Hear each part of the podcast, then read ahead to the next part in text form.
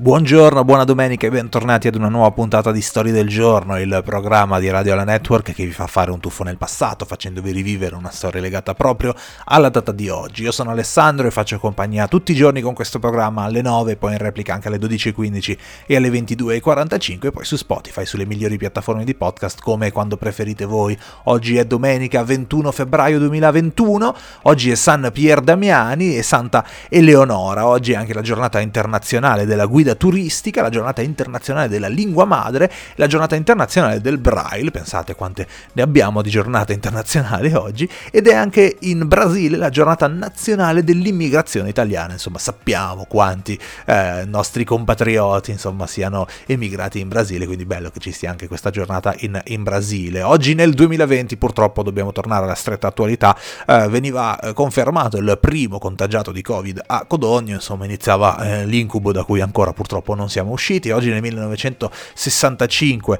moriva Malcolm X, ma direi che forse è il momento di cambiare un pochino tenore e di rallegrarci un attimino perché nel 1959 oggi veniva anche ideato il simbolo della pace. Ma passiamo ai compleanni perché nasceva nel 1903 Anais Nin, scrittrice eh, statunitense, mentre nasceva nel 1946 Alan Rickman, un Golden Globe, un Emmy e soprattutto, insomma, eh, forse soprattutto un po' ingeneroso, però sappiamo che è entrato nel cuore di moltissimi eh, per il suo ruolo di Severus Piton nella saga di Harry Potter. Compie 25 anni Sophie Turner, attrice, interpreta Sansa Stark nel Trono di Spade, mentre sono 34 per Elliot Page, attore canadese. Compie 41 anni Caterina Balivo, presentatrice TV, mentre sono 37 per il tennista italiano Andreas Seppi. Nasceva oggi nel 1933 la grandissima Nina Simone, cantante ma anche attivista per i diritti civili statunitense, ma la puntata di oggi è dedichiamo sempre rimanendo nel mondo della musica ad un cantante che è tra quelli insomma con, con più eh, successo in, in Italia e non solo in Italia ma anche nel mondo perché compie 41 anni Tiziano Ferro.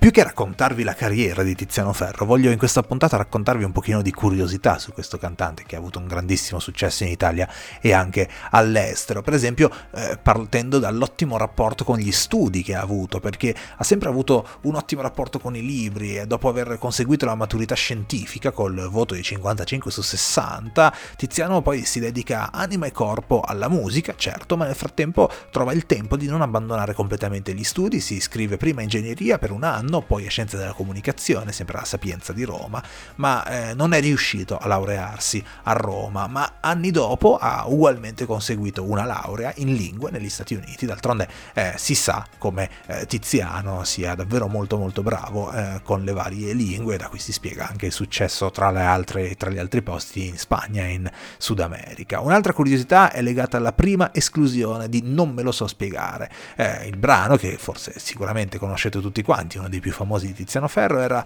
eh, già pronto da molto tempo prima di essere inserito nell'album 111. Eh, era stato concepito ai tempi di Rosso Relativo, ma un accordo con i discografici fece sì che Non me lo so spiegare venisse tenuto fuori dal CD per poter essere presentato a Sanremo l'anno successivo se il disco non avesse riscosso i risultati che si sperava. Il successo di Rosso Relativo però è così clamoroso che fece sì che il cammino di Tiziano Ferro quell'anno non passasse per il palco dell'Ariston e quindi la canzone fu inserita nell'album 111. A proposito di 111, ecco, eh, non è solo il titolo di un album, perché da adolescente Tiziano Ferro ha sofferto molto di eh, disturbi legati all'alimentazione. Per un lungo periodo ha sofferto anche di bulimia a causa del suo peso, che ha giunto fino a 111 kg, appunto. Tiziano è stato vittima di bullismo da parte dei suoi compagni di scuola. Intitolare quindi un suo album con quei 111 kg è stato per il cantante una specie di rivincita su chi lo prendeva in giro e un incoraggiamento a non mollare dedicato a tutti quei ragazzi che vivono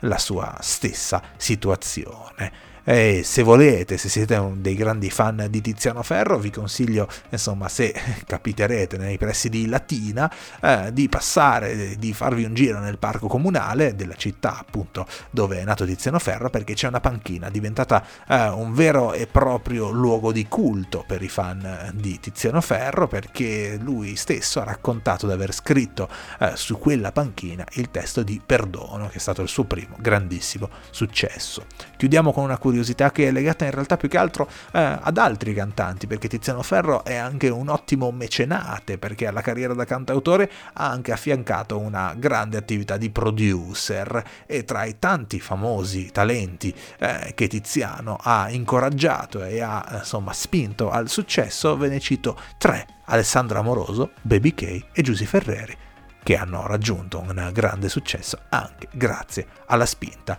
di un fenomeno come Tiziano Ferro.